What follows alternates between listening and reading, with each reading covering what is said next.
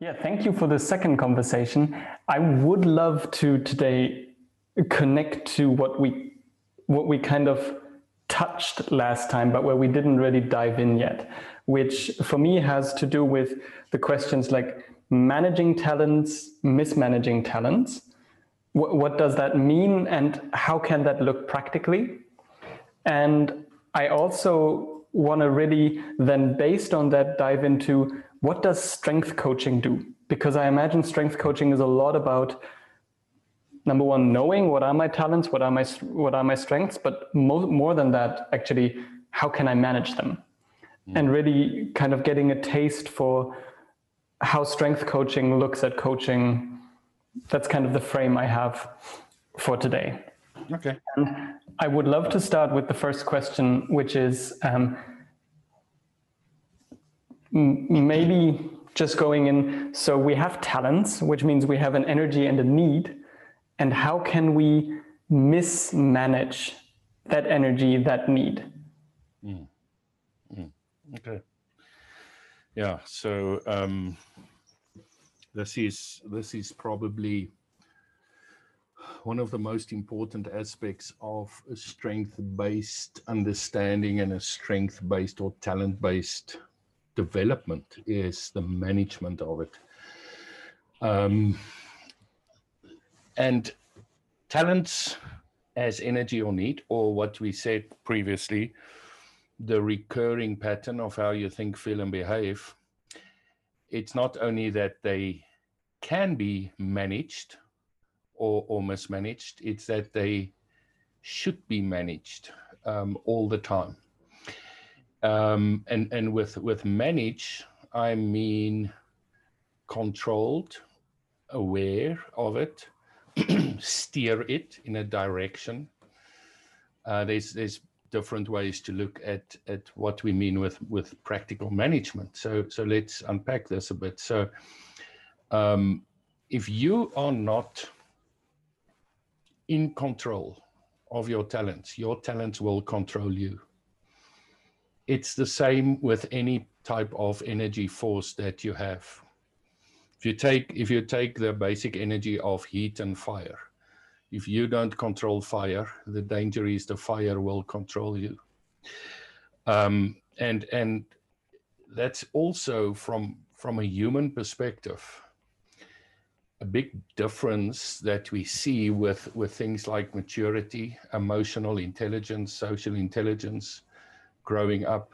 For me, one of many, but one of the characteristics of differences between a teenager or a young adult and an adult or someone who's more mature is that when you're young, you, from a strength based perspective, you don't manage your talents well. Therefore, your talents manage you. So your thinking is haywire in, in all directions that your talents want to go to overplaying. Your emotions are overplaying and your behavior are often overplaying. Mm-hmm. Um, and as we become aware of the environment around us, other people, and ourselves, as we become self aware, we realize that um, we need to alter our thinking within a context. We need to alter and control our emotions and what we do in a specific set of circumstances. So I use the following phrase a well managed talent becomes a strength, a mismanaged talent becomes a detriment. So if you read the popular press or listen to, to people talk about strengths overall, they would sometimes refer to something as the following and say, be careful that your strength do not become your weakness.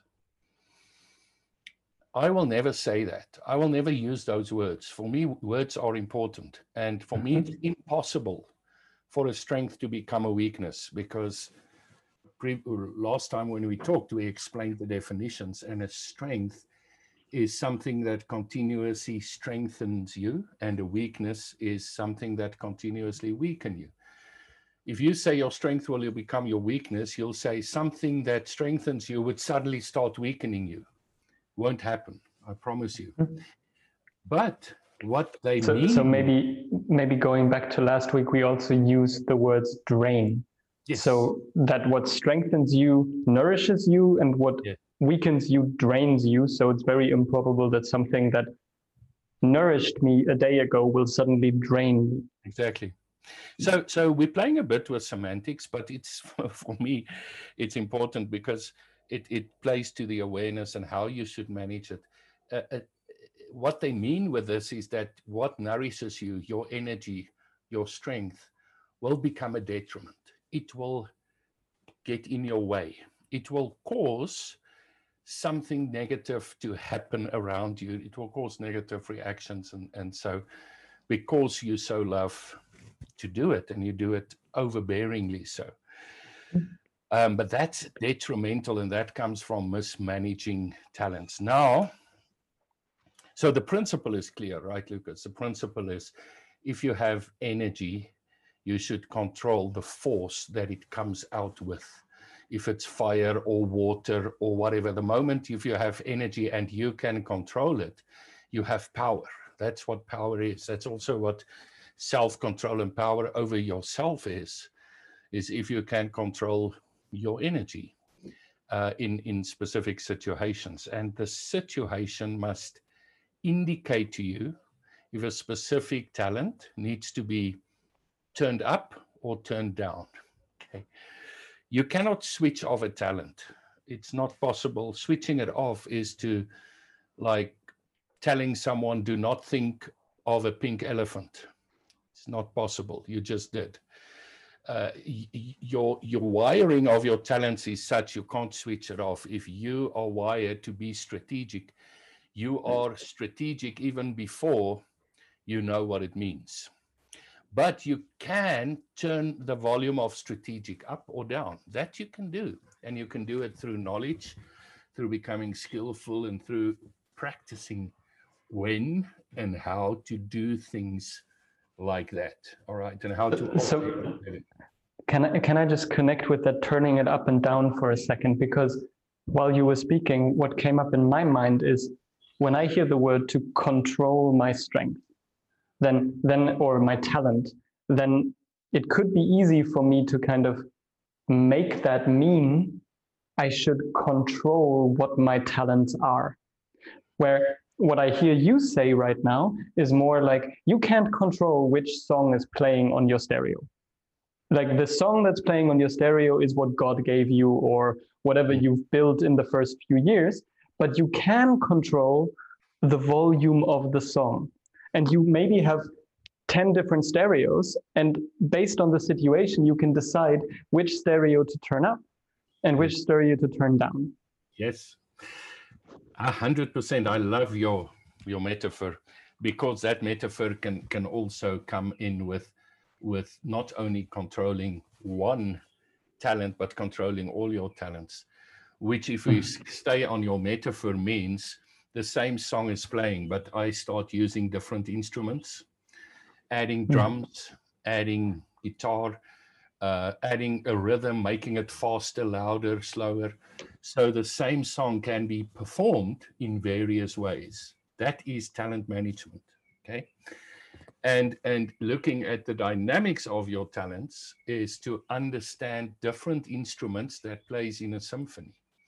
So you have dominant instruments that play with you, and those are on your stage. And you, as the conductor, if you're aware of each instrument's ability, their sound, their their loudness, their rhythm, what they can do, you can conduct something out of it in a situation that becomes symphonic and that becomes beautiful. The opposite is also possible and often happens. And this is, as I said earlier, what sometimes happen with us when we're younger.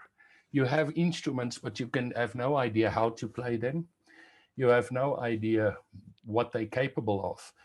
And you just let them play and it makes a noise. It plays over each other and, and people go like, oh, this is not nice to listen to. um, And and that's the principle behind uh, talent management, and it's also the principle that comes in that you should go beyond awareness. Because becoming aware, doing a report, a profile, an assessment like StrengthsFinder is simply the first step of awareness. It tells you this is what you got. And unfortunately, I've seen over years that by most people thinks that's sufficient. They go like, "Oh, yeah, that's what I got. That's what it means," and they walk away and they think the awareness by itself will change something. Um, awareness is a first step, but awareness on itself is only like a diagnosis. Okay, if you are aware that you have a specific illness or a specific strength or whatever, that won't change unless you start doing something about it. That's where talent development and talent management uh, comes in.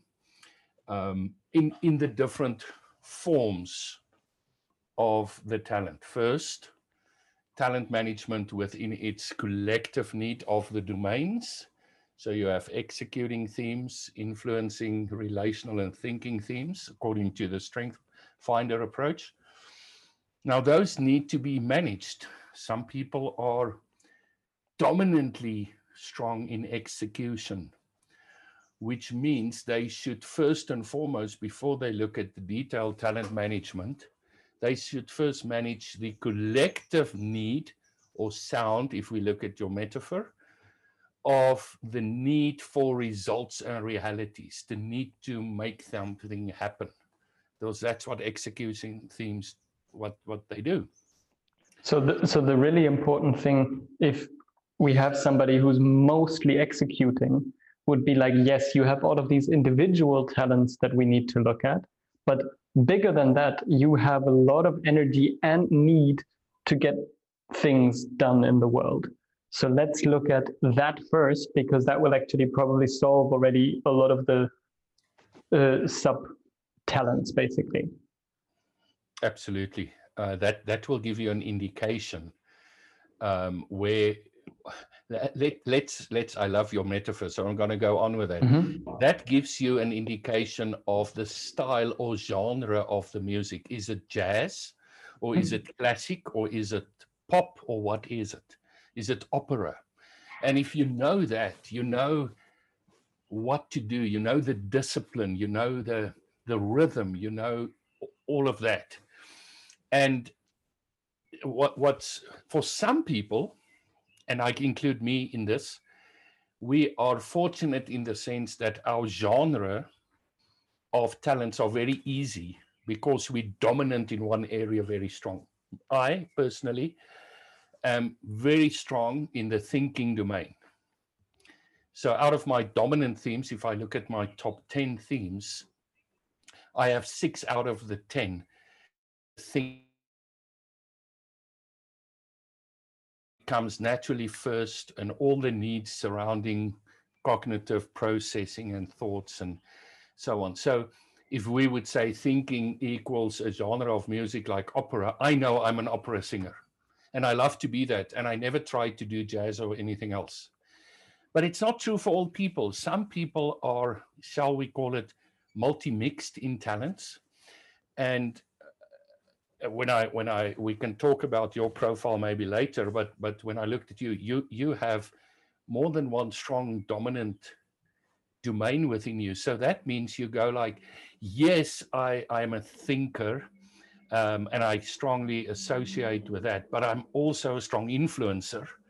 So I can also influence and and and and be in in that area, and I'm also strong executional, etc. You and mm-hmm. and that means that that for you it will probably be more difficult to manage your collective talents than for me because and i always say this openly i say for me if i want to manage myself i only focus on managing my thoughts the moment i manage my mind mm. my emotions and behavior follows that's me. It's not true for everyone. Someone else must say, yeah, sometimes I need to manage my thoughts, but other times I'm so emotional and I need to really manage my emotions. Or sometimes I get so active physically uh, and responsive. And, and this is where, when we dive deeper into strength based development and coaching, it becomes a journey of more complexity, of the uniqueness of each individual. Who are you? And how do we then manage the combination of your talents?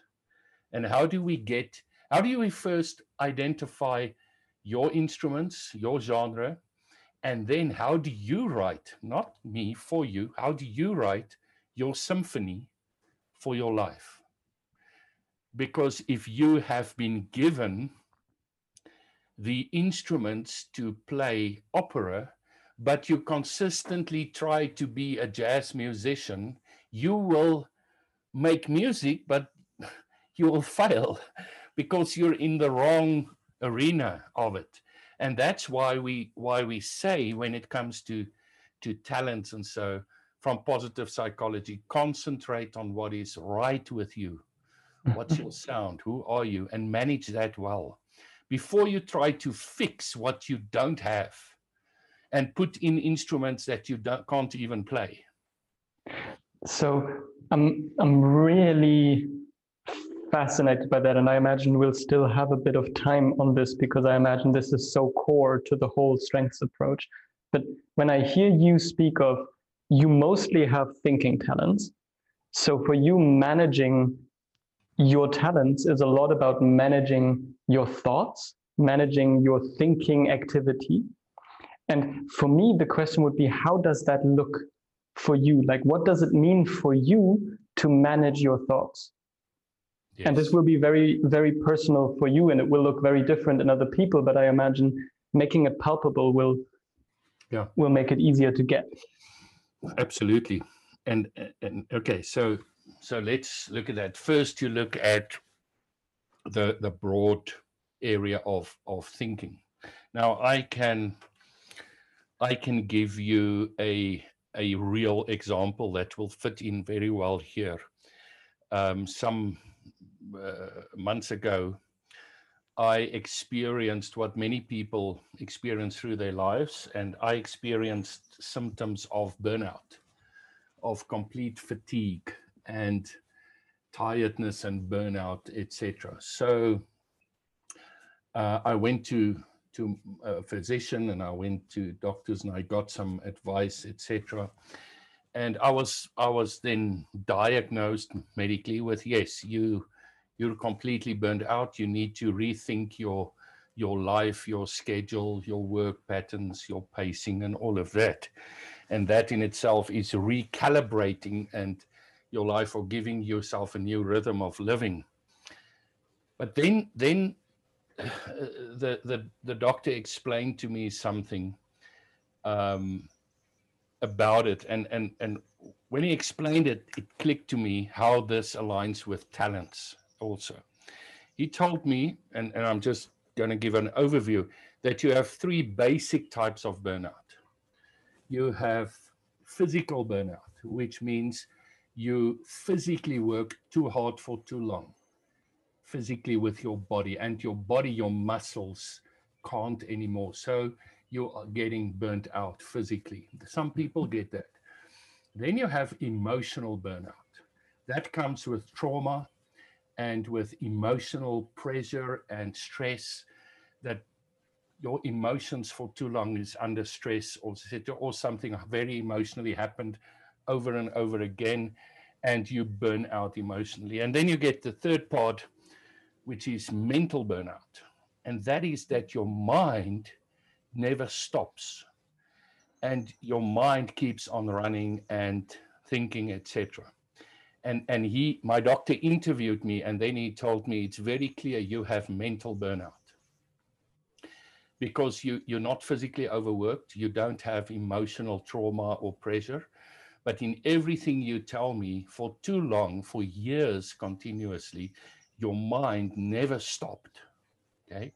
And you overwork your mind. You work your mind even while you sleep.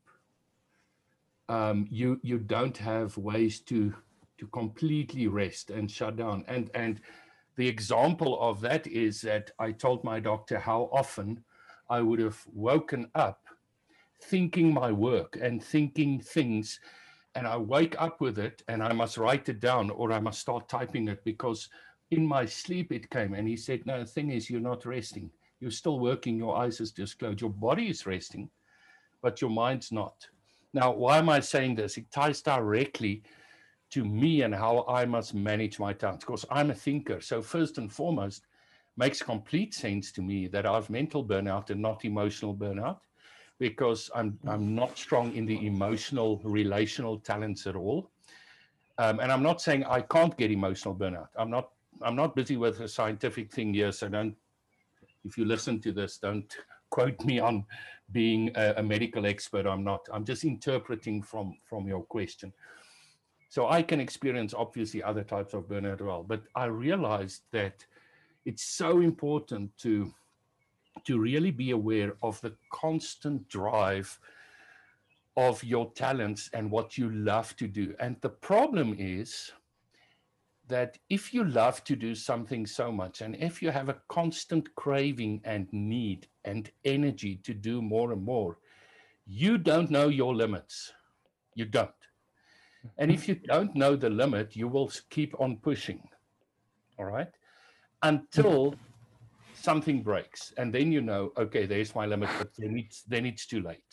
All right. Mm-hmm. so so thinking about me i have certain thinking themes that's extremely strong. One one combination that i have in my dominant themes in my top five also is the combination of input and learner.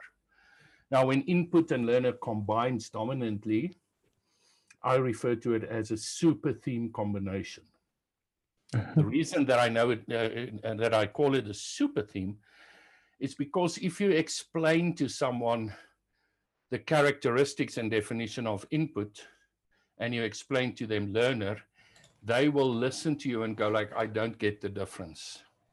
Why, why is it not one thing? Uh, exactly, it's very similar. But but there's characteristics are different and, and there's a lot, but the core characteristic difference in input and learner as thinking is that learner is about practical application. It's about relevance. It's about taking information and asking first and foremost, how is this relevant and how can I practically apply it? And therefore, learner ties to skill, it ties to ability. Hmm. Input looks at information and goes like, I I only need for it to be interesting. I don't need to apply it and I don't need it to be relevant. Now, if you have one, so so if you only have learner, which by the way is the case with you, Lucas, you have a very strong learner and a lower input. For you, relevance, application, skill is everything. And and yep. if you tick those boxes, you will have energy. But if I tell you something and you go like, yeah, I can hear it's interesting, it's got no relevance on my life at all, you will move on. Okay. And being being quite a clear excluder, I'll just be like, yeah, nah. Exactly. exactly. whereas whereas with me, if it's not relevant, my input still goes, no, tell me more, tell me more. I want to read this book. I want to read, I want this podcast. And and that's only a combination of one of my talents that never stops. Then I have intellection that goes deep. So intellection mm. is an inward deep processing that always goes, what what more? What can I take more about it? Uh, conceptualizing, philosophizing, etc., going deeper. Um, I have ideation strong. That's about ideas and making connection. I have analytical that looks at different areas of analyzing patterns and seeing patterns and how they connect and how they uh, what can work in that. And i can also see how all of those will form like beautiful circles because once you have a new idea your your uh, learner will be like oh how can i use this idea? And the input will be like oh where can i learn more about this? So it's like absolutely. Absolutely and and when that wheel starts spinning you you have one of two results. The one result if you are in control and aware of what's happening and you do it with intention is outperforming anyone. Becoming the best in your field, becoming a super thinker in it, becoming very knowledgeable, becoming very skilled, becoming a specialist. All that will happen because you are talented in it. And other people will try, but they can't keep up with you because you every day you tell them, Have you read this book on it? And they go like, No, okay, I will. And then they have you read this? And have you seen, have you researched? So you're overpowering them unintentionally but you have the energy to do it and the need to do it. That's the positive management of it. That's the performance side of it. That's the great thrill of building on your strengths and aligning it with your interest. The negative is losing sight of the other parts of your humanity, uh, your body, etc., that that gets tired, that needs to rest, that needs to losing sight of what your brain needs, what what your body needs, etc. Losing sight of people around you. Uh, and and it can be have a strong relational detriment. I've, I've now told with burnout the, the the example of of physical detriment, but detriment of talent overplay. For a thinker, the big detriment relationally is often you alienate yourself and you withdraw because you're 100% comfortable with yourself. You don't need people to be okay. You don't need conversations to be okay. You're happy with a book or with the internet. You're happy alone, and you can continue for days and weeks and months. And therefore, something like the the the, the current or past lockdown in COVID for thinkers is heaven I don't have to go anywhere. I can just sit in my happy space and, and go deeper and deeper and deeper. Now, that's okay if you live completely on your own. But if, for instance, you you have family, you have children, you have friends, etc., that may become detrimental. People may experience you as disconnected, as alienated, as uh, even they may experience you on, on a planet of your own and talking about things that's disconnected from reality to them. Okay. So um, when I listen to you, I just get reminded of how important these definitions are that we made last time, because I think to truly understand that wheel turning, you need to understand this element of, yeah, because actually each of these activities gives you energy. Each of these activities actually it's it's not in that way draining, but it gives you a certain type of energy. And there is actually a need to do them. Yes. So this is also why I think it's so important and I know that sometimes it can be a bit of like being a smart ass, like, no, this is not a weakness, this is a detriment. But it makes a big difference because hmm.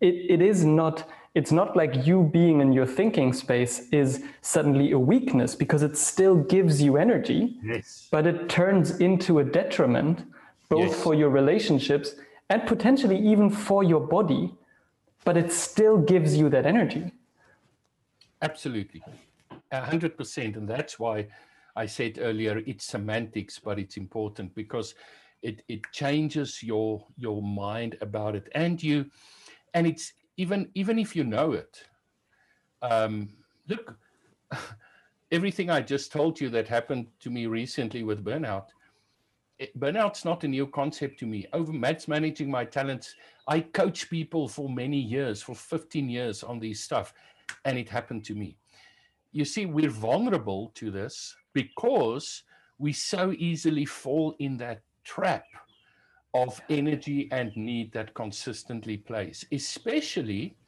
when and and this is when when I studied myself, I saw what what pushed me over the edge is for my thinking themes, the the the strongest need my thinking themes collectively need is reason and reflection and therefore time. Thinkers need time. Okay? Right.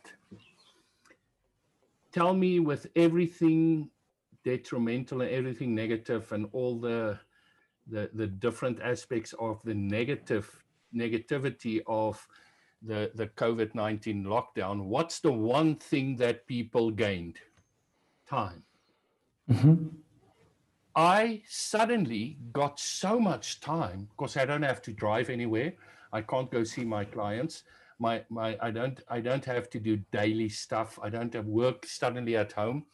So now my days of work where other people, where someone who's, for instance, in construction can't work because they're not with their.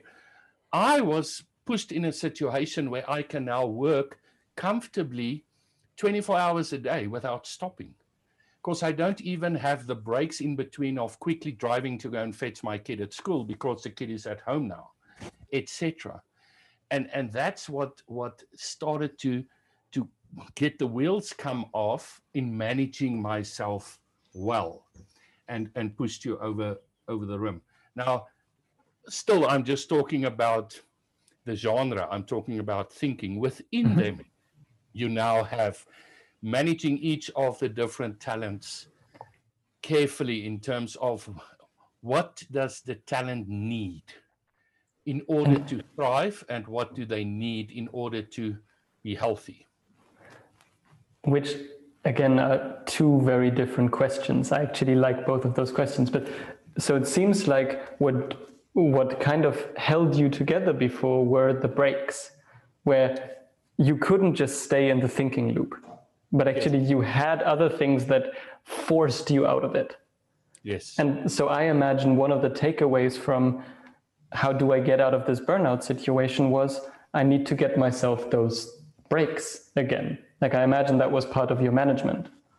Hundred percent, up to the point that that part of my uh, therapy to become healthy is to have my alarm clock set at intervals through the day to go off, and all I have to do when it go off is get up and go for a walk in the garden.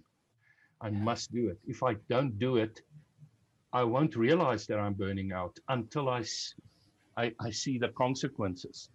Um, mm-hmm. and, and, and that's, that's in, in my context, exactly what, what happens is you don't have that, that rhythm. Now, now the thing is, I'm not, my situation comes longer than just the lockdown period. I've been overworking my mind for many years. Okay. So I'm in a re-evaluation, re-awareness, etc., of of that as well, which is great and necessary for all of us from time to time uh, to do. But if you look at anybody within managing your talents, there's usually the first thing you have to look at each of the talent themes would be the question what does this talent need in order to excel and thrive? Because what they need is what they will become greedy for. They will take it from you. Okay.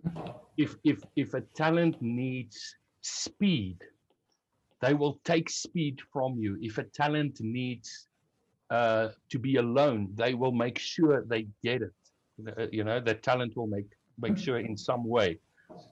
Um, so, if you get the awareness that the different talents need, you can identify which of your dominant talents are well managed, because all of them are not necessarily mismanaged. Okay, which ones and which ones are the hijackers? I love to call them hijackers okay? They they they come and they get you from behind. Suddenly they're in your space and they hijack you. And which which ones is it and in which situations do you find detriment um, in your relationships? Do you find detriment in the workplace? Do you find it in friendships? Do you find it in deadlines? Do you find it in creativity? Where do you find that you can just cannot break through and you just cannot make it happen? And and we often see the mismanage of talents in the what what i call the opposite of flow the concept of flow is to to be in a space where where you absolutely flowing and time disappears and all of that. It's easy. It's there's there's great immediate feedback, all of that. To me, the opposite of that is fluctuation. to fluctuate moments of satisfaction, moments of brilliance, and then failure. And, mm. and you can know that you probably have a problem of mismanaging some of your talents if, as a pattern in your life, you see fluctuation. If you see, for instance, fluctuation in being an entrepreneur and you start new companies, and through years, you see that every time I have a great idea, I start a company, and when it gets to 12, 18 months, it bangs, it goes down. And then again, again, story after story. Somewhere there's a fluctuating pattern that we need to go and look what in you causes you to recreate that environment every time because the only constant in what's happening there is you. It's every time a different business, but you're still there. So surely the problem must be within you. Um, if if the problem is relational and you find that you you your relationships fail every time and and you try to to befriend someone or go into a relationship and a pattern causes what's the dominant factor you there every time what happens here and we can identify a lot of it by seeing how do you express your needs and your energy and why is it pushing people away from you? Okay. Mm-hmm. so I'm, I'm, just using some examples um, of it. But the, the the beauty here is that every single talent you can take all 34 of the clifton strengths talents you can say this is their contribution. These are its most urgent needs and here's the dangers of it being mismanaged. Typical mismanagement would be the following, and you can list them. Okay. So, so it seems like you're pointing to. So number one, I, I, I feel talked to when you speak of the fluctuation because my strategic thinking and activator do lead me to start things, and I'm not necessarily the best at following through. But I imagine we'll be talking about that. Um, but um, it seems like you talk about two slightly separate elements of need. There is a need, you've called it to thrive. Um, I might use the word to excel. Like, what, what does this talent need to excel in its way of being, thinking, feeling? Um, and the other would, would be what does this talent need to stay healthy? So what does it need to, what are the boundaries it also needs so that it's long-term healthy? Yeah, uh, yeah, uh, absolutely. As, as again, as analogy or metaphors to that, I talk about water and wine. You need water to be healthy, but you need wine to have a party, right? So, um, and, and talents are the same. Each talent needs something to stay healthy and something else to thrive. So, one thing mm. to survive and one thing to thrive.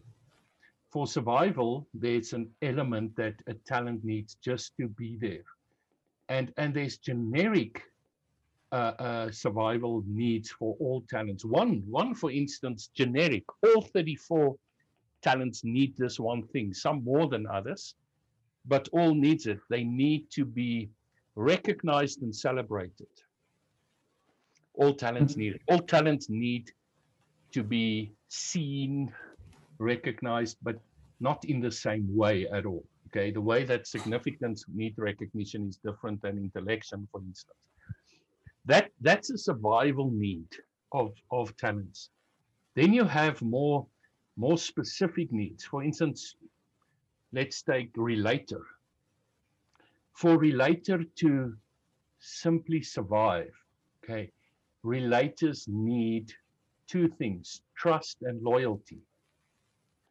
They need environments where they have people around them and places around them that is familiar and that they select carefully because they trust it and they can be loyal and they receive trust and they receive loyalty.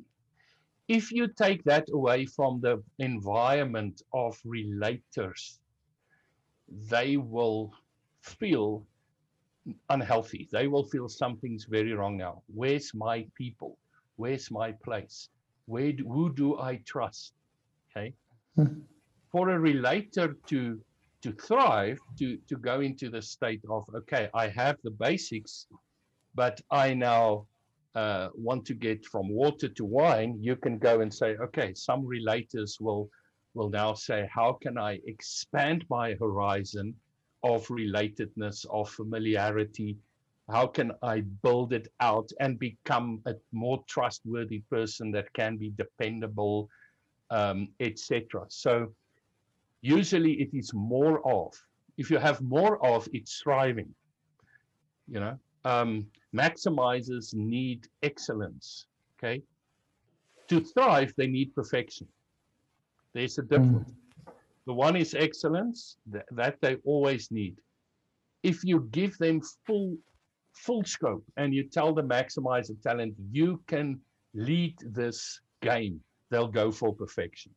And they'll become extremely hard-headed to get the absolute perfect perfect state. And and that's the, the difference. And then the management of it is to again emotional intelligence understand when is perfection not attainable or not needed? Turn down the maximizer. What is the level of excellence that I should be satisfied with as a maximizer? Go for that and don't don't start to push it further because you'll just overrun people and yourself within it. So so it so it seems like there is this what does the talent need and there is like a bigger question of what does the whole human being need? And that includes each talent having its space, but also each talent not taking over. Yeah. so so can you see how you built the puzzle? And and and this I don't want to go in another thought. I just want to make a statement that this is why it is essential not not a nice to have, essential if you want to take your strengths and talents uh, seriously that you be coached. Because what a coach, a good coach, will will do is to look at you holistically and to see what's your environment, what's your relationships, what's your work, what's your passion, what's your talents, what's your knowledge, your skill experience, what's well managed, what's mismanaged. And through a journey, not once of discussion, a few sessions of unpacking your life and where you're going can help you to align things and and can help you to fine tune your instruments can help you to select the song and can help you to start playing your own symphony but on your own it's very difficult because we have blind spots simply because of the way we tilt our head if i look this way I'm blind there. If I turn that way, I'm blind there. It will always be. We need input to help us see different angles in it and, and understand how to how to help ourselves become better. And I would love to get back to that coaching aspect in a bit because I actually think there is there is more there's a lot there. But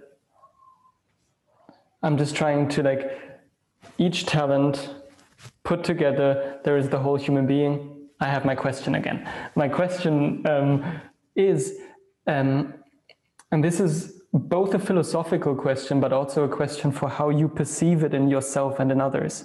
It's do you perceive people as the collection of their talents?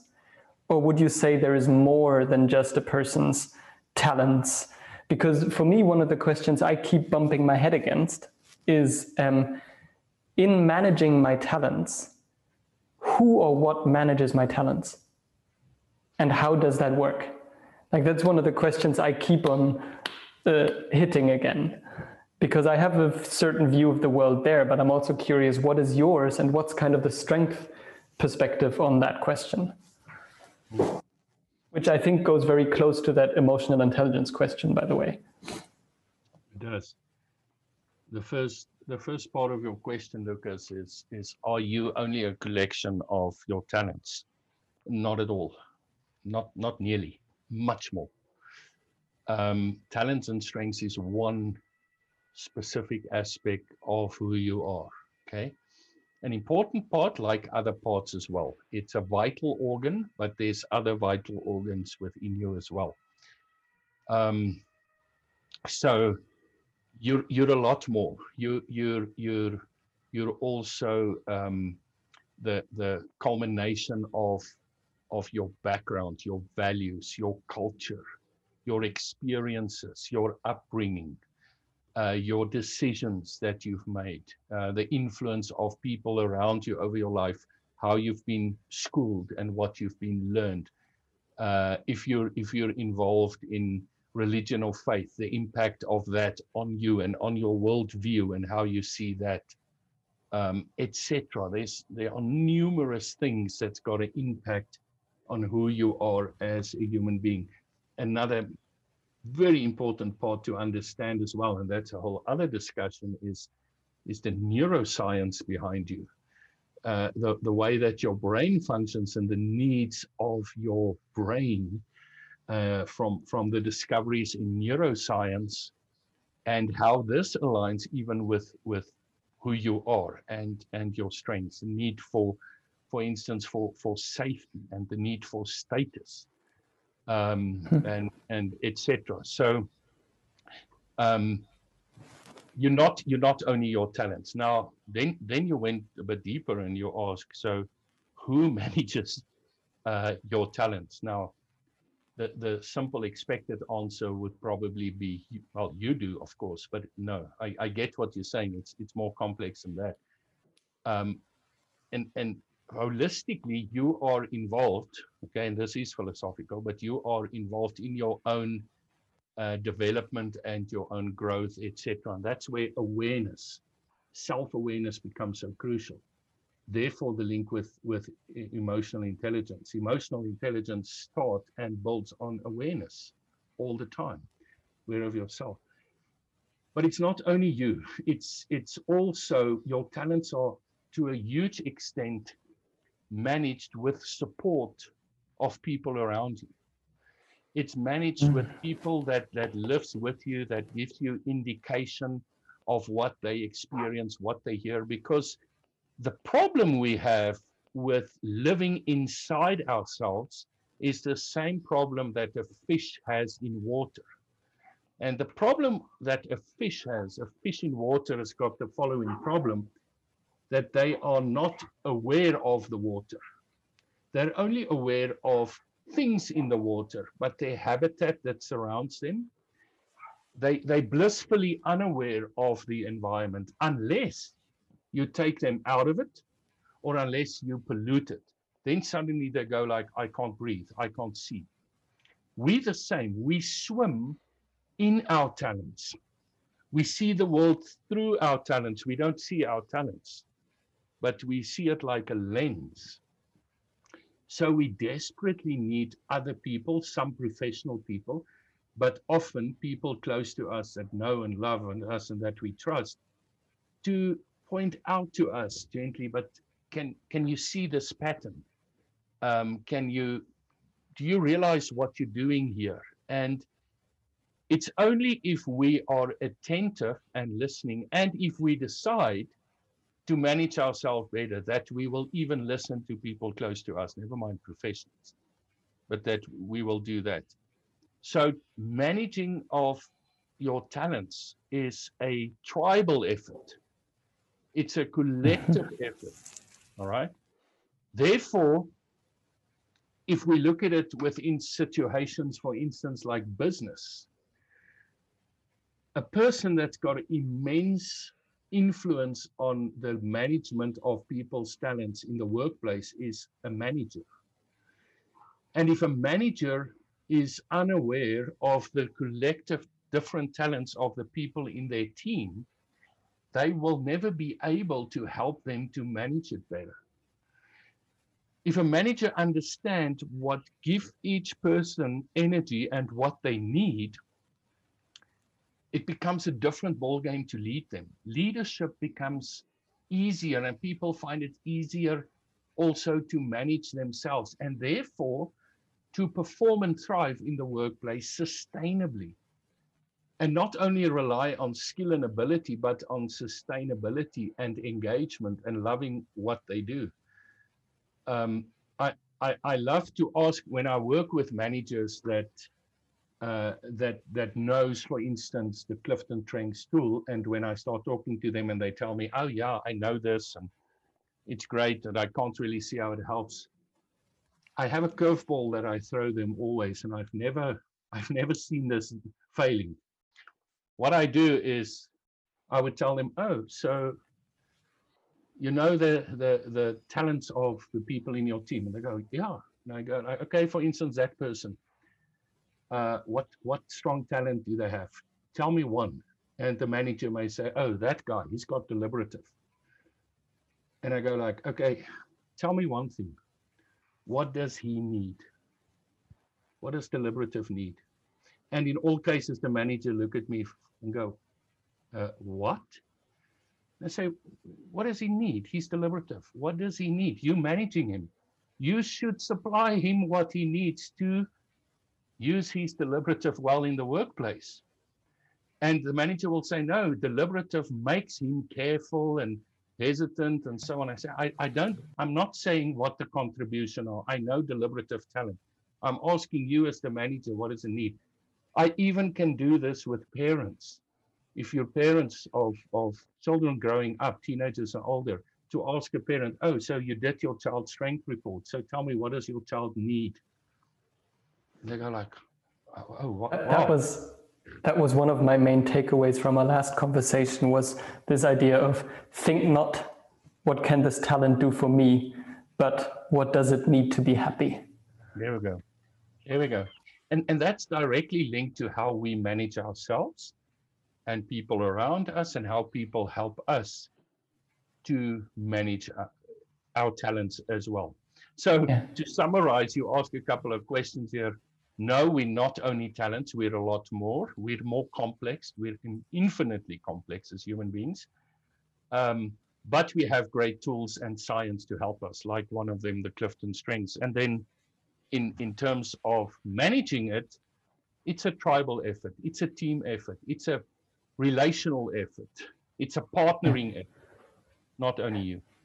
Yeah, and I, I like that perspective also of to manage it I can't just rely on my talents or on my oh so small consciousness because we all think we're we're so super conscious, but actually the power of our consciousness is actually very limited. So we need the tools, we need the knowledge, we need the routines, and we need other people. One of the places where that question comes from for me is that I'm trained in a therapeutic approach that that works with parts and it's very interesting because the way this approach will look at parts is in, I would say it has an overlap of at least 70, 80% with what the Clifton approach would call a talent. They look at it from a different perspective, but it has a very large overlap. So um, to me, it seems very natural to actually see the overlap. And in this approach, there's also one very beautiful step that I find so useful for me and all the clients I work with, which is the idea that we all have very many parts. We all have different talents and strengths and weaknesses. Um, but we also have one aspect to us, which this approach, it's called the internal family system, calls the self. And the self is actually our spiritual core that is not a part but that is the, the core of us that can relate to any part and can actually start to interact and negotiate with the parts. And to me, that's actually one natural way I'm, I am approaching this strength work because I just see that overlap. And I think for me, it's been one of my biggest breakthroughs in my therapeutic work was this I used to always see people trying to solve their problems from one part interacting with another part, and it never works. Mm. But once they can step back, they are in that self, the open space where they are curious, compassionate, connected with the parts. Suddenly they can change things that they couldn't even imagine changing while they were still in the other part. So I also also imagine that if we can connect with our strengths from this place of self, that we can suddenly manage it in a completely different way than if we try to manage it from a different strength. If my if my deliberative is like, no futuristic, you can't do that. It's a different thing than if I'm like, yeah, I can see what the deliberative wants and I can see what the futuristic wants, and actually I need a break. and that's a very different way of relating to it. Absolutely. Absolutely you know um, when when i when i coach people or when i train coaches in in this approach i actually give them the advice to address their talents if they manage it to talk to it you know and to to to to like say activator i know you wanted to start yesterday already and you're extremely frustrated and impatient but shut the hell up. Okay, you cannot do this now. mm-hmm. and, and and and you acknowledge there's a sense of sense of acknowledgement, there's celebration of the need and the energy, and then you put it aside until it can can work. Then so it's this acknowledgement of not only who you are, but acknowledgement of elements within you that is trying to to to come out and hijack you and and overrun you um, in a way. Sometimes it's not only slowing down, but but speeding up. Sometimes mm-hmm. you should tell something like like intellection. Okay, listen, I know you love time, and you would like to rethink this another five hours. Time's out. Time's running out. We need to make a decision now. So intellection, sorry, time out for you. And we yeah, just that, that would be the state that this approach internal family system would call self-leadership where actually myself is in the leadership position for my internal system. And it can and the self can acknowledge each part, each part and it can be like and not right now. Yes. i get that. I'll take care of that later but right now we need to solve this issue. And and and and to me that that ability that awareness and that skill to do that is the pinnacle of emotional intelligence and, and self-awareness and maturity. Someone who can do that. And, and here's another thing. In many cases, this is not age related. Mm-hmm. I have seen 15 year olds that's able to lead themselves and, and manage themselves and hold back or speed up or whatever. And then I have seen 70 year olds that have no clue how to manage what they say or think or do in any way. They just so it it's it's a it's it's an ability that that you have and that you foster and that you create. I, I just want to give you because I know you like words. Um, the, one of the most beautiful words that I think the IFS approach uses for this is they wouldn't speak so much of hijacking, they would call it being blended with. Ah. So in that place, it's like the self gets lost because you become the part, ah. but you can also unblend again. I love that. I so that's that. the way that's the way IFS looks at it, and, and for me, it's been one of the most practical tools I've ever found. And once I'm as a coach or therapist able to facilitate that, I can suddenly work with people in a way that I never could before. So for me, that's been one of my big, really big aha moments in my whole journey, that unblending. Well, I, I can I can just already see some beautiful interactions and and alignment between uh, the the approach that you're talking with and the strength-based approach, and you know how how you can see how awareness of talent and the correct understanding and application of it can also be extremely helpful in therapy. Oh yeah, extremely helpful to to to help people there and and and help them manage themselves better and get unstuck or unblended. I, I actually personally one of the things that really draws me to the strength work is that I have the sense that the therapeutic approach has such beautiful maps on how to work with so in, in my own words if i were to translate it it's like I would imagine that sometimes a, a, a talent, rather than being productively applied to what's truly happening in my life, a talent can kind of be focused on fear or survival and it thinks it needs to overwork to make sure I'm safe rather than actually looking at my life going like what does it really need right now? And this therapeutic approach has a really beautiful way of working with that. But there is for instance no no map or understanding of and maybe there are certain parts of you that are meant to be predominant in you because they are the ones that have the most energy for you naturally. And how can you then find that structure for your system where those parts are more in leadership mm. and you can manage them, but it's uh, that whole map is missing. And I find mm-hmm. that is such an important consideration because one of the things I personally find is we're all built so fucking differently. Like if I try to work with everybody exactly the same, I will definitely fail because we're all built so differently. So mm. acknowledging that and actually using that as a strength, yeah, and is is so important to me. Absolutely. Yeah, that that's it. That is one of the the beauties of tools like this. Um, it's also one of the uh, you know the the sadnesses I have is how the potential within this is not really unleashed and discovered for most people that that would come across this and read through it and so and go, oh yeah, I got the T-shirt and move on. It this can be life changing. You know, it really can be if you apply it right. Yeah. So um, maybe we make the jump to that because you just started talking a few minutes ago before we then loop back to uh, some bigger picture thinking of that's what a strength coach would do.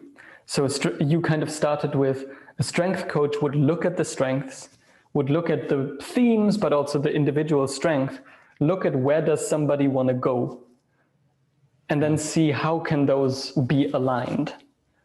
Mm. And for me, I'm really curious when you work with people, and feel free to use as much of my all 34 you want to use, whatever. Like but also be as general as you want to be. Like, what is your underlying uh, orientation when you work with people? What what are you trying to give to them mm. so that they can really manage themselves and their own talents better?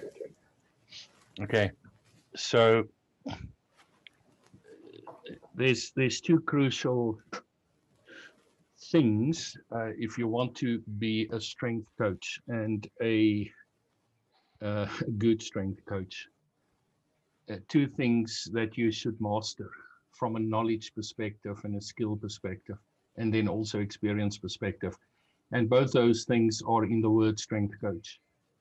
You should master the knowledge of strengths and should master the knowledge of coaching. You should know both those. Um, and and it's it's two different disciplines that you have. So and therefore also distinguish between coaching as a discipline and coaching as certain competencies that you have and certain ways the coaching is not merely a discussion. Coaching is not consulting. Coaching is not giving answers. Coaching is not therapy. Um, you know um, so so to understand what coaching is and and get yourself trained and skilled and experienced in that.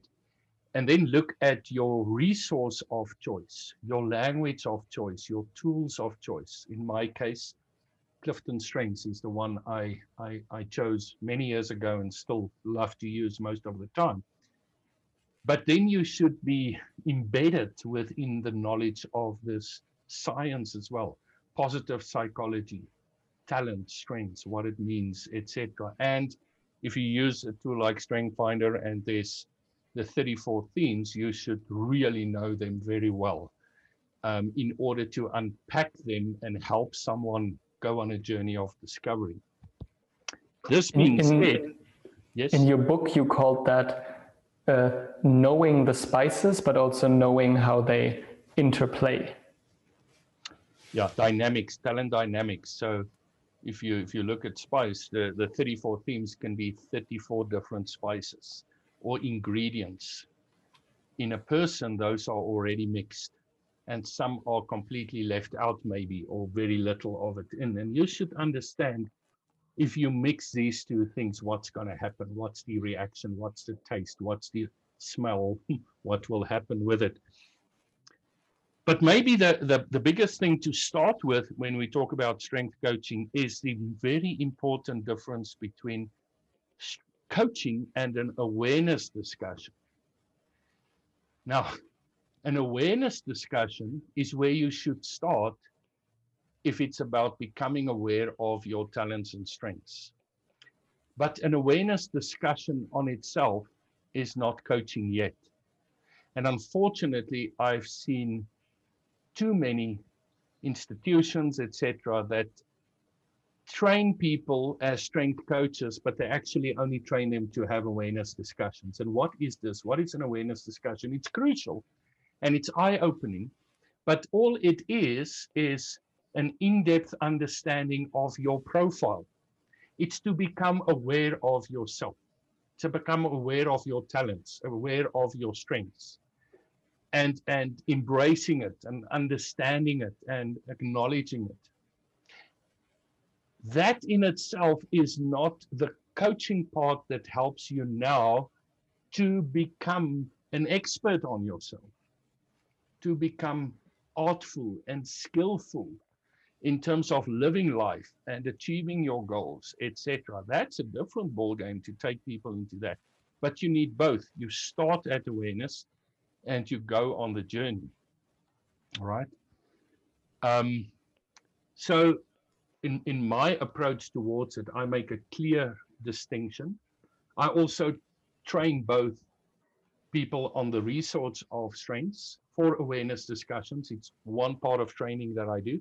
And I have another training that I do that's coach centric with the ICF to train you how to coach. It's two disciplines and and and you you really if you want to excel at this you you need both um, then if we if we look at the awareness of who you are to to really go into a deeper in an understanding so i think a, a great way could be lucas if we use your profile and i wonder be, be, before before we do that i'm very happy to do that um, so an awareness discussion is about awareness, people learning how they work, all of that. What what would for you be at the core of a coaching journey in comparison to the awareness discussion? What would be the core of that journey for you? Okay, the the outcome or the topic or the focus of any coaching journey is not determined by the coach, by, by the client because the main thing about coaching is that it's not about you, the coach, it's about the client. And you don't coach the outcome, you coach the process. The magic is in the process of growth. It's not in the outcome of it. The outcome is in the hands of the client. All right. Mm-hmm. And whatever happens, in a way, a great coach cannot fail in any way because it's not in your hands. How can you fail? And even a client that tells you after one or two sessions, I don't want to continue, is not a failure for you as coach because it's not about you. If they don't want to continue, it's it's their choice. So then if you look at so that's the first thing.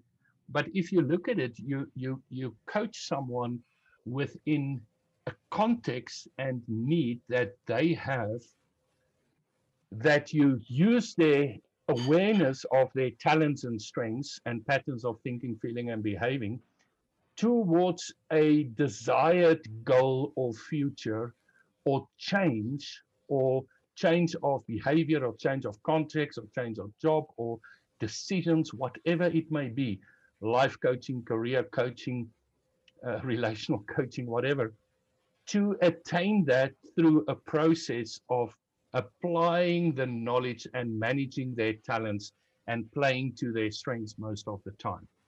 You keep them aware of it, you keep them in their face, and you help them to make their decisions on the way and become skilled and knowledgeable in reading themselves from a strength-based perspective and applying themselves from a strength-based perspective. That would be the coaching part uh, that you do. So, so trying trying to visualize that, it would be a little bit like somebody has this goal. This is the context they're in. Like this can be their job, their family, wherever their goal is. You first build awareness. This is you. These are your strengths. These are your energies and needs. And then you really coach them on how can they use these in this context to get towards their goal. And the coaching art is figuring out together how can you use the energies and needs you have to get to where you want to be in this very specific context, not in a general form, but actually in in your life, in whatever co- context we're coaching in. Exactly. And, okay. and the, the awareness of yourself and what you have, that's the awareness discussion part from a strength perspective. That's where you start. Uh, coaching, okay. coaching, coaching does not focus on the past. That's therapy. Okay. So therapy looks contextually towards the past and what we can process out of it. Coaching looks towards the, the current uh, uh, situation and the future and what we should decide and what we should do on our journey going there. Okay. Mm-hmm. So and both both can be contextually important, but it's not not the same thing. Um, okay, so I think what what might also be helpful for you, uh, Lucas, is is from an awareness perspective, um, because coaching is is a journey and you should have a destination, all of that. Let's let me unpack a bit of your profile from an awareness perspective, and to do that, maybe you can just share your profile on the screen, or I have it here. I can share it if you allow me to share. Of course, because I think that makes sense. Then you can also use your mouse to point to things. Mm-hmm. Where is that? Ah, not here, but share screen. There. Now you can. Okay. Oh, that is quite exciting. Showing, sharing my my own personal stuff. Okay. Yeah. There we go.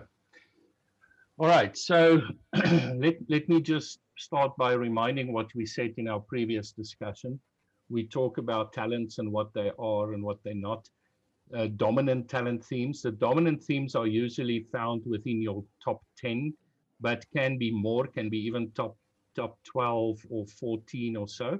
Mm-hmm. So it's it's it's found in the top part my, my sense for myself is that it goes roughly to 12, okay. where I would say my, my dominant ends. All right.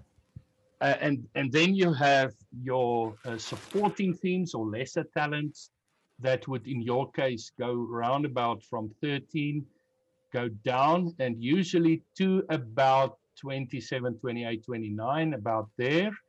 And then you have your last five or eight is usually your non-patterns, your weakness. Right? Yeah, for me that starts with 27 is already getting weaker, but it, okay. it's like 27, 28. Okay. And then it really hits home with 29. All right. So that would be your non-patterns, which means that's how you're not wired. That's the yeah. drain. That will drain you.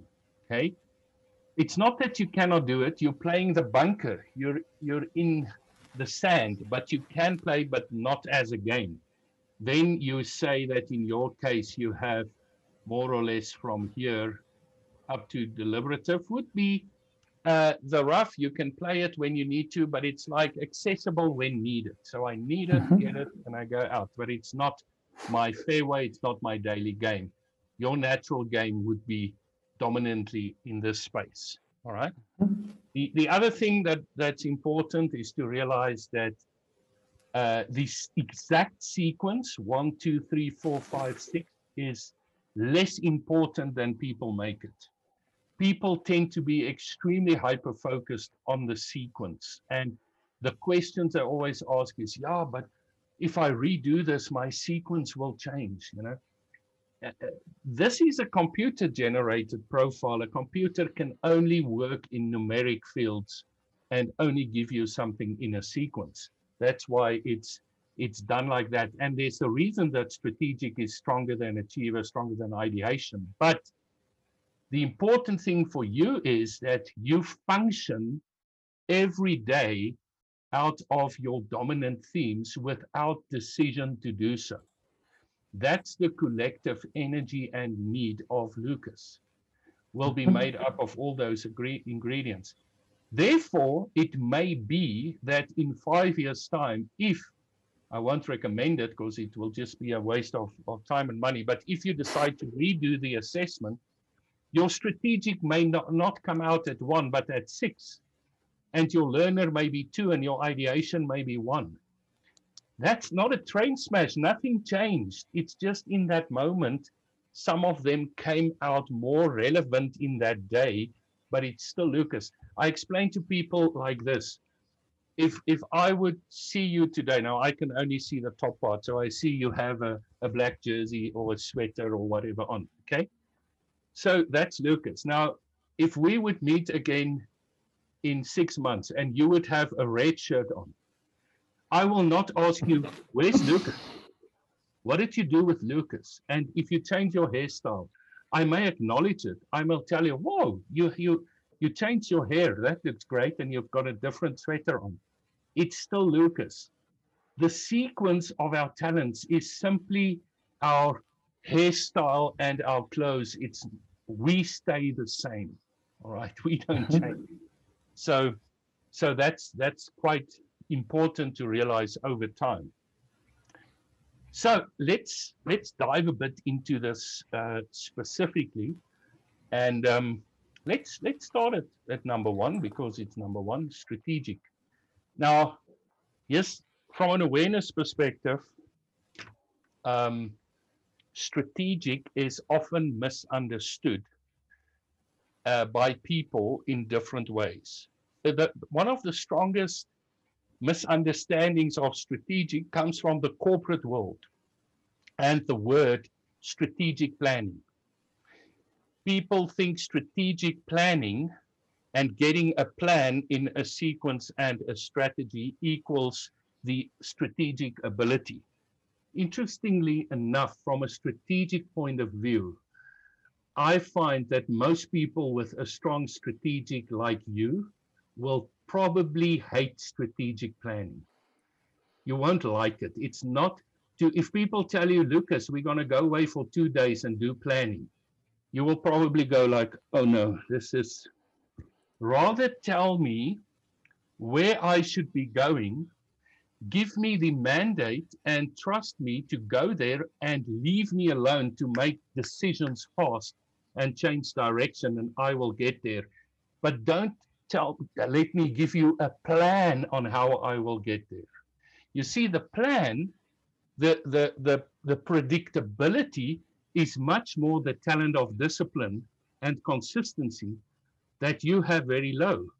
Mm-hmm. Even analytical. Those are the the needs for for for structure, order, and planning. Strategic has got a total different need. The need of your strategic is is in the stronger sense two things. The first need is to be proactive, not reactive. To decide for yourself with something in mind.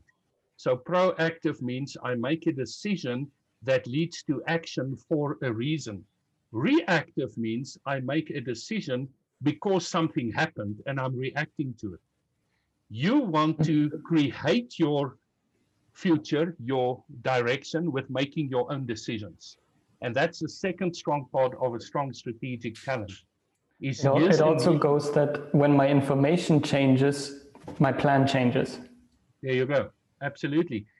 The other thing about your strategic would be that your strategic has got a strong need for, um, I call it mandate. I don't know if in, in all contexts it works well, but the mandate to make decisions, the, the permission to make fast decisions. and the way you make decisions. And this is probably the strongest one. Strategic indicates to me something about the person's way of decision making. And I have a name for it. I call it the battlefield decision maker. Hmm. the, the, the place where you will thrive is if I tell you, Lucas, you within this framework that I give you do not have to ask permission for every decision you take.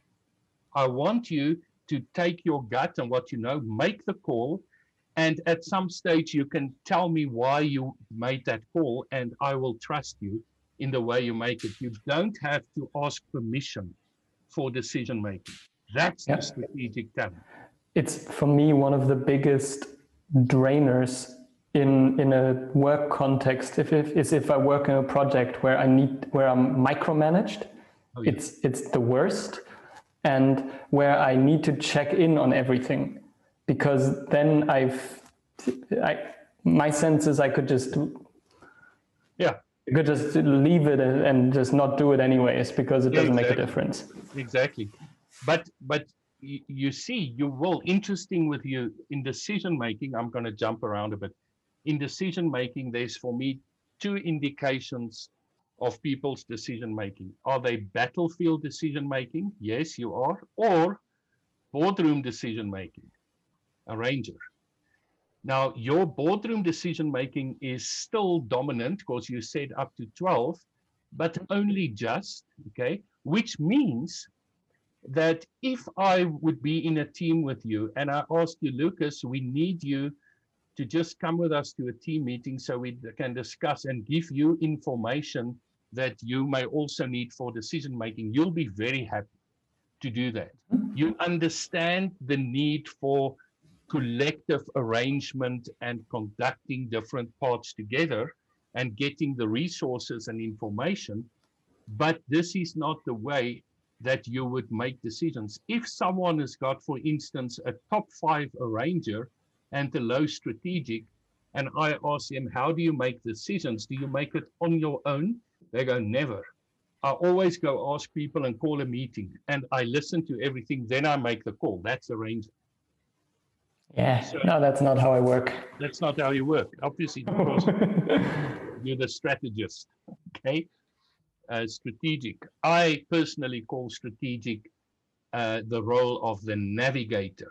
They're brilliant to navigate they they can change direction in an instant but still be on course and go mm-hmm. around stuff without without problems also just something else. Of the thinking themes which you also have intellection ideation futuristic etc and learner strategic is the fastest of all the thinking themes. Okay?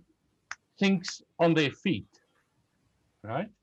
Mm-hmm. Um, actually, you have dominantly, and I'm saying I'm jumping around here, but I love to do that. Go for it. I'm, I'm very happy for you to jump around.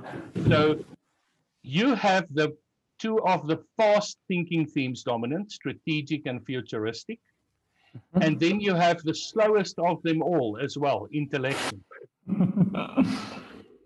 Which tells me, and I want to ask you if this is true, you prefer to make a decision on the fly fast. But at times when you need time to first think, you want to have that time. It's precious to you and you don't want to be pushed. You want to withdraw and really mull it over in your head before you go go ahead.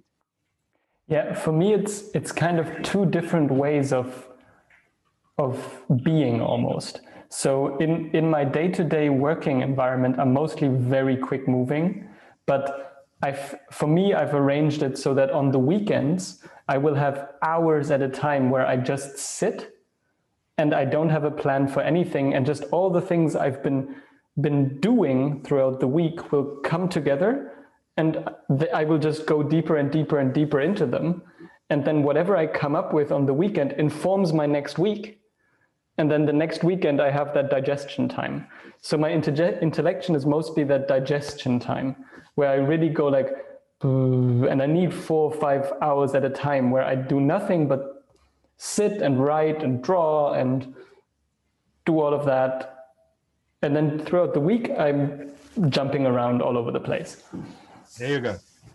So that's the need of both your faster talents and your slower team that you have. But interestingly enough, when it comes to, to leading, a, kind of a leadership profile, you are typical in a way. You have the typical fast leadership profile. And fast, I take from an acronym F A S and then T for talents. And where do I get FAS from? When I see dominant with someone, the combination of futuristic, activator, and strategic, I know they're a fast leader. Futuristic, F, activator, mm-hmm. A, strategic, S. And I see this in leaders, that three combination of them. Why do I call them fast? They usually are tend to be too fast for their followers. They think fast, they do fast, they activate fast, they think on their feet, they think far ahead, they futurist, they visionary, they see things that they don't know how to communicate because it's so clear. All they want to do is to tell others, can't you see what's where this is going? And people say no, you don't know, you get frustrated that you must explain it like to a four-year-old because to you it's clear as daylight. That's your futuristic. Your activator is the impatience, the motivation, the getting people going. It's an influencing theme, which means you love to get others going. When can we start? Okay, you love you love people who are responsive and reactive to you and you will be drained by people who do not respond to you. So your energy comes when you say something and people light up and they move. You go like, I can work with you. You're fast, you're activatable, I can activate you, and we can really take it to the next level. Um, that's that's your activator. It's it's also interesting thing, a side note on activator. Let me ask you a question do you have some cause or some belief or some reason in, in, in anything in the world that you feel activistic about, that you feel is something that you feel so strong, you will mobilize people and you will take a poster and go in the streets and, and shout for that. Do you have something like that? Yes and no. I, I am not very drawn to the being the activist in the street because I think it's actually a very stupid way of doing things. Yes. But I, I do feel very passionately about things. And I've I've interestingly never looked at myself as as being very influential, but I see that when I'm passionate about something, people naturally get passionate about it as well when they talk to me. And um, so I have it that I have certain topics that I'm very into, and they can change quite quickly too, because I get activated by something differently, or my strategic realizes, oh, that's actually a smarter way of doing it. Um, but when I'm passionate, I'm very passionate. Uh, a, a, an old friend of me once described me as my fuel is uh, enthusiasm. like that's the fuel I run on. Absolutely. The, the the other word that I love to use for activators is is to be the the enthusiast, you know, very enthusiastic and and going with that. But activators often can be activistic, not necessarily in shouting and screaming, but in influencing for a because mm-hmm. And and that's the important thing. You may be very strong for certain things you believe in and that you thought through. And then, as we spoke about, the, the next one of your fast profile is strategic, which is all about fast decision making. So, so here you have the combination. Futuristic sees ahead, you see ahead, you see mm-hmm. a future. Activator inspires and activates and get people to react and respond. And strategic make fast decisions. So mm-hmm. forward inspiration decision makes you a fast leader. Okay. Now mm-hmm. let's get back to talent management. When yes. managed when managed well, this will be an asset to your leadership or to your influence, and people will follow you for that reason, and you will be a, a high performing person because you will out vision, out activate, out strategize, outsmart, and be too fast for your competition. That's mm-hmm. a positive. The same thing that makes you great, if not managed with emotional intelligence and other awareness, if you're not aware of the people you lead, may be your detriment. So now, if I would, if it's mismanaged and I interview a team that you lead, and I ask them, so how is it to work with or follow Lucas? I will probably get many of them telling me, "What, that guy's he's too fast." I tell you, he talks about things in the future. He hates to explain it. We need to try and figure out where he is. He's somewhere in his head that we don't understand. He expects us to have everything done yesterday. He, he makes a decision, and while we're still working on it, he comes in with four more decisions. And it feels to us like he's going in a different direction, but he says he's not. It's tough to work for that guy. I tell you, mm-hmm. he, he drank. You see, that's when you mm-hmm. mismanage it. So for, for me, for me personally, it it would even not just be in a team, but also in leading myself. Like ah. I, it's very easy for me to start a new project. It's exactly. much more difficult for me to stick with it because exactly. I can get very enthusiastic about an idea. And especially when it's something where I'm like, whoa, there's so much potential. And for me, it's it's a real learning, and I don't feel like I've mastered it remotely, but I've gotten a lot better at it of just sticking to it and finding a way to be consistent. You see that that's something that again that I wrote about that in, in my book, and you may have read it. That's where another awareness that I go through people and that I use when I coach teams and companies is the work zones of talents. And you are extremely strong in the launching zone. You're mm-hmm. a launcher. You're a launcher and a finisher, but you're you're drained by cruising the cruising talent. So if we think a plane, you you you take off, you launch, high energy, fast action, sound, lights, then cruising for most for, for people who's not cruisers, boring, autopilot, same thing over and over. Then landing is okay, fasten your seatbelts, we're going in for a land, okay, everything waiting for us there. And then you have another zone that's a supporting zone that supports from mission control. Now, in your case, you are a classic launcher.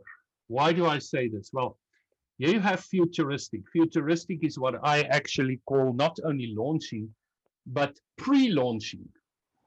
Pre-launching. Okay.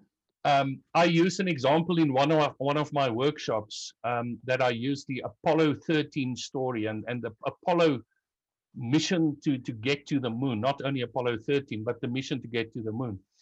Where did it start? It started with a speech by JFK, John Kennedy, where he said, We will put a man on the moon before the end of the decade. Okay, that's futuristic. And it's pre launching, it was years before the launch. Kennedy never saw the launch. He was assassinated, but he saw it happening futuristic. Then ideation is pre-launching. Ide- ideators aren't doers; they thinkers on ideas and ways to do it. And and and uh, so you're very strong there. Then you have the activator. That's actual launching. Let's go. Push the button. Countdown. We we there when it happens. We part of the launch. Strategic is actual launching. We're part of it. You have self assurance, the risk taker, that's launching.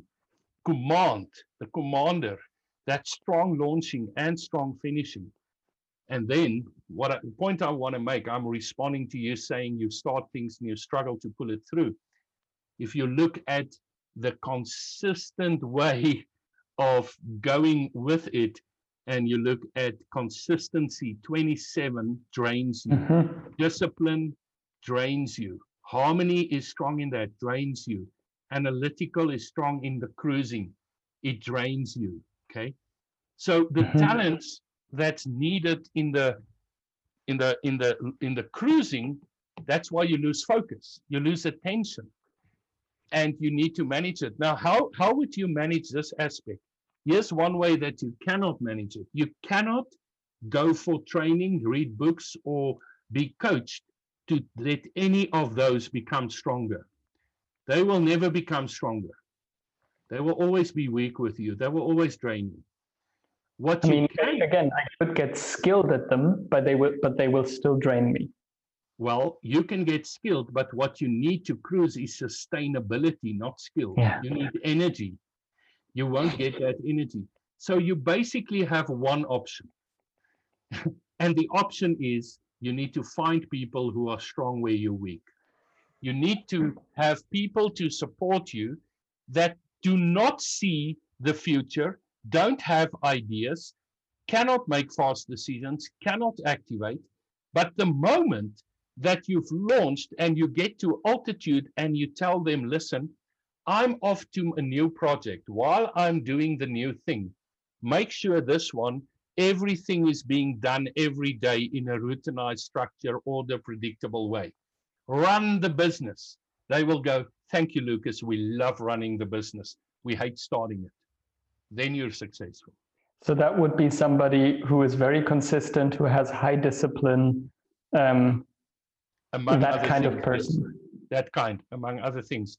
It it could also be elements of things like achiever could be in there, responsibility, um, different Mhm. things in the mix. But your your classic, your classic um, cruising talents has all got people who's excited about routine. You don't like routine, do you? They're Mhm. excited about predictability. You don't like predictability. They're excited about systems and models and following rules and following procedures and regulations. You're not excited about any of those. Yeah. You see, that's that's what you need in your space. Uh, a, a, a well a well functioning team is made up of different individuals going at the same end result, and that's what you need there. And just because what you point to to me feels incredibly true. Like I have become able to do to sustain my projects, but it is not the best way for me to run it because it takes a lot of my energy to sustain something. What basically what you say really reaffirms a thought I've been having of like, I need somebody to do this for me. I just need somebody to do this for me. You do. You you you absolutely do. You need somebody. Just make sure if I can give you unasked for advice. Go for it. If you look for someone before you look for any of of this within them, before you look for the typical cruising talents, first make sure they click that box of relator because you need what? Trust and loyalty. If Mhm. you don't trust them, don't work with them, don't partner with them, because you, as a relator, will never be able to partner sustainably with anybody if there's not a deep sense of loyalty and trust both ways. Mhm. And and and people can make the mistake to now go and remember Strength Finder is not a recruitment tool. So they may misuse it and go and recruit people with some of talents that they have low but they don't understand that the, the person needs knowledge, skill, experience, and they also need to align with who you are. And and also need to understand that working with Lucas has got its own set of challenges because he's fast, he's creative, he's on the go. And they must be comfortable with that. All right. So Mhm. All right. So, so listening to this, what I'm taking away for me, but I think this is a principle, would be to look at this is what I can bring, but beyond this is what I can bring, this is the kind of context that I actually have energy for. I have energy for being creative, for launching something, for uh, getting it off the ground. Boom, that's where I'm absolutely strongest. and to find contexts in which I can bring that into those contexts. And then to also just own the fact that when it comes to cruising, I am horrible at it. I am actually like, I'm not just not that good, I'm actually horrible at it. yeah. So owning that and figuring out a way to get around that. Mm. Absolutely. Absolutely. To to not try and and sustain it, not try to be who you're not, but being being aware of who you're not. Okay. Mm-hmm. And and embracing that as well. You know, I think last time I said that that a mistake people do do not understand the strength-based approach. They say they don't like it because we propagate that you must ignore your weaknesses. Never.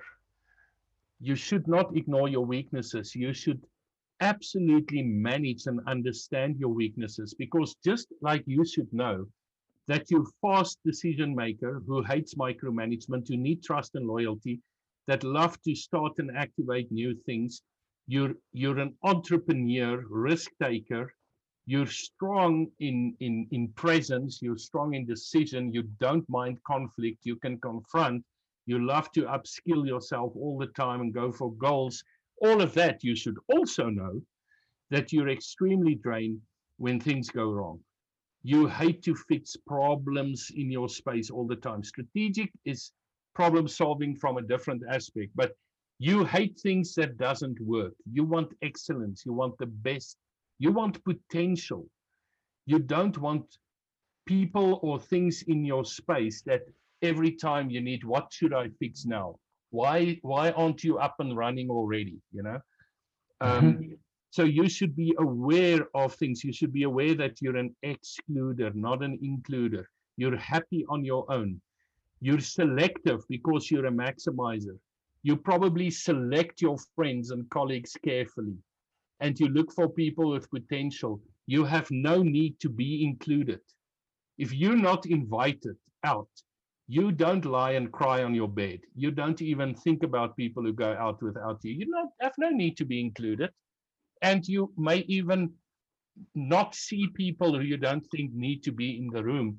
You don't even think about them because you focus on the absolute highest potential all the time. So structure we spoke about low on on routine low on structure low on the order that you need and the predictability. You love openness ideation.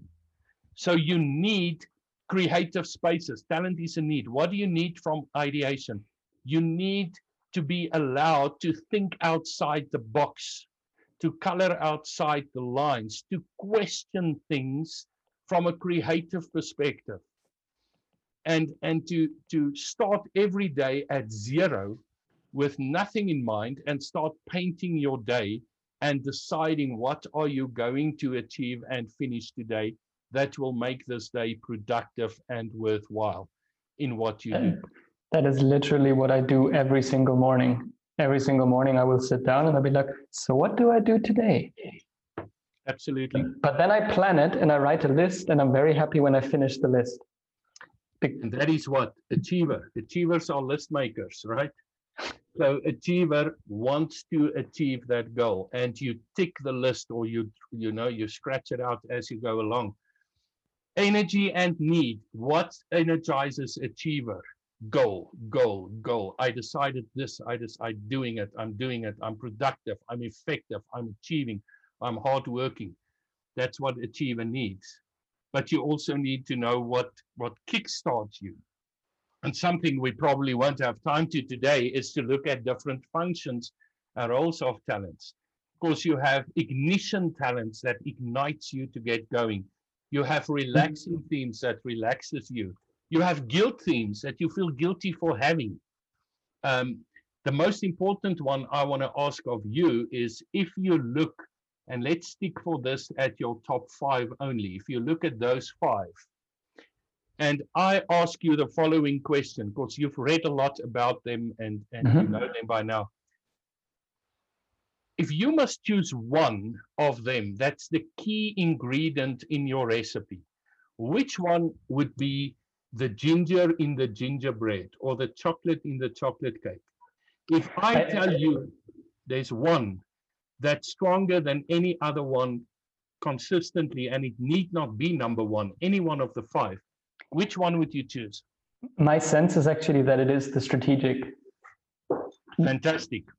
Because because it's the strategic that colors everything else I do.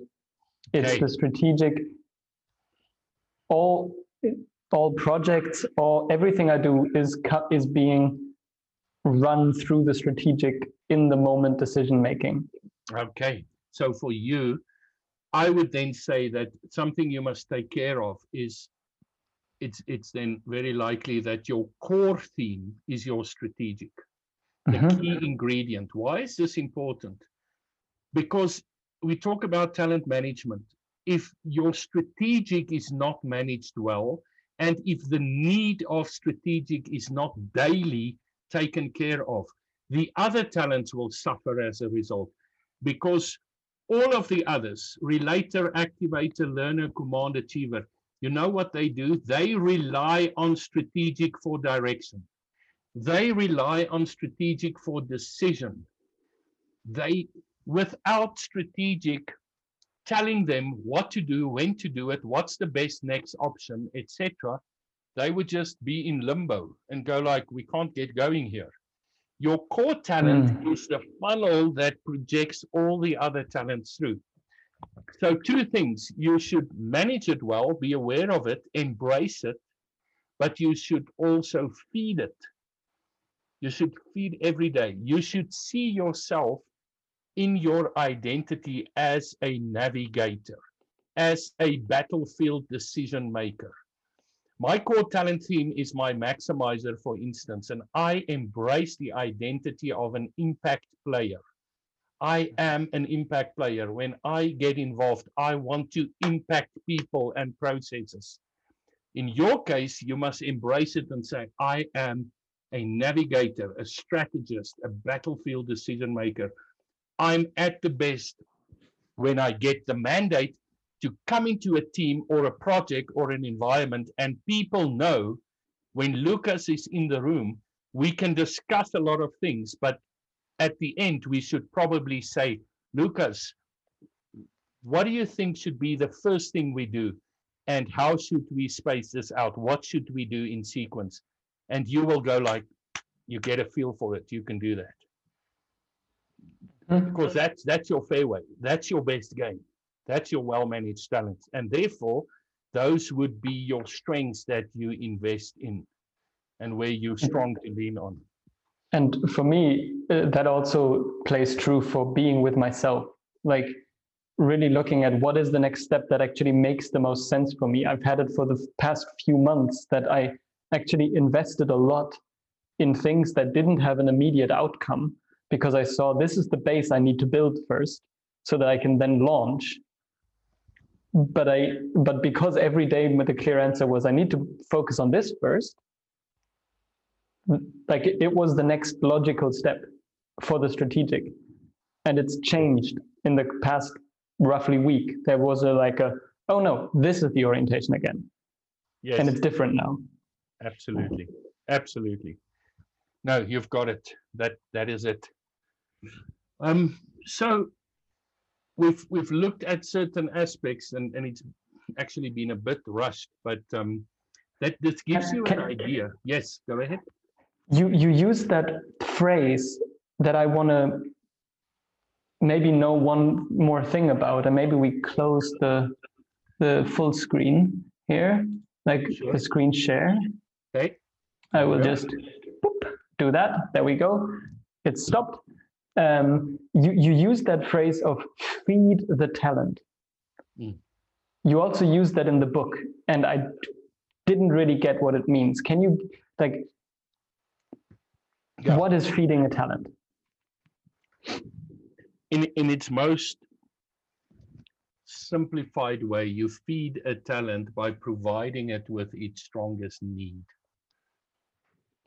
So you feed your strategic by providing it mandate for decision making, by providing it environment, spaces, places opportunities to make various fast decisions, to make directional changes, to contribute options to other people, to be the the navigator to people, the, the, the, the kind of person that people go to for advice on decisions, etc. If you give a talent what I call the spaces and places and opportunities to thrive in their need, you are feeding it. Okay. You, so, so it goes back to that aspect of don't ask what the talent can do for you, but ask it what ask what it needs and give that to it. Exactly. Exactly. Relators. How do you feed relator? Give it space with few people, with trusted people. Okay. Give it the time and space to to be in environments that that you relate to. That's what relator is about. Um, predictability, relatedness, trust. Activator, you feed it how? Get opportunities to feel strong and passionate and purposeful about things you can launch and get going, to activate others, to inspire people, to motivate them, to be a startup guy, etc. And so I can go through all of them. Mm-hmm. Idea, uh, uh, intellection, you need time. If you feed intellection, you give it the time it needs to think, to be alone, to be quiet, etc. Yeah. What what I what I love about this is that it seems like when you get to the actual core of the strength work, it's it's almost counterintuitive because this, at, at its core, it seems like the strength work looks less at the potential that the strength has for your life and more at the needs each talent has so that it can play a positive role in your life which is which is kind of interesting because it it seems like on the surface it's like oh these are all my talents. But then actually what it's like yeah these are all your talents. Now take care of them. Exactly. Exactly. Therefore I think last time I also said that strength finder is misleading. It's actually potential finder. Yeah. Here's your potential. Now go discover and take care of your potential. You know. So yeah. there's a lot of work to be done in that.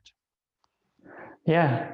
So seeing that our time comes to an end, uh, thank you so much, Dries. This felt like another incredibly interesting and powerful insight into the world. And at least for me, I understand a lot more about what this, what it means to manage a strength. And also I can so clearly see this aspect of you need somebody who can help you navigate that, who can actually see what's going on and who has the knowledge and skill to guide you in managing your own talents. So yeah, I just want to say thank you very much. And you're welcome. You're welcome. It was fun. And uh, yeah, it feels like we can continue for another two hours. But anyway. I, ha- I, I, I would have a whole new topic to open, but let's do not do that today. not today. Okay. So Thank I'll you. finish this up. Thank you very much. You never know what's around the next corner.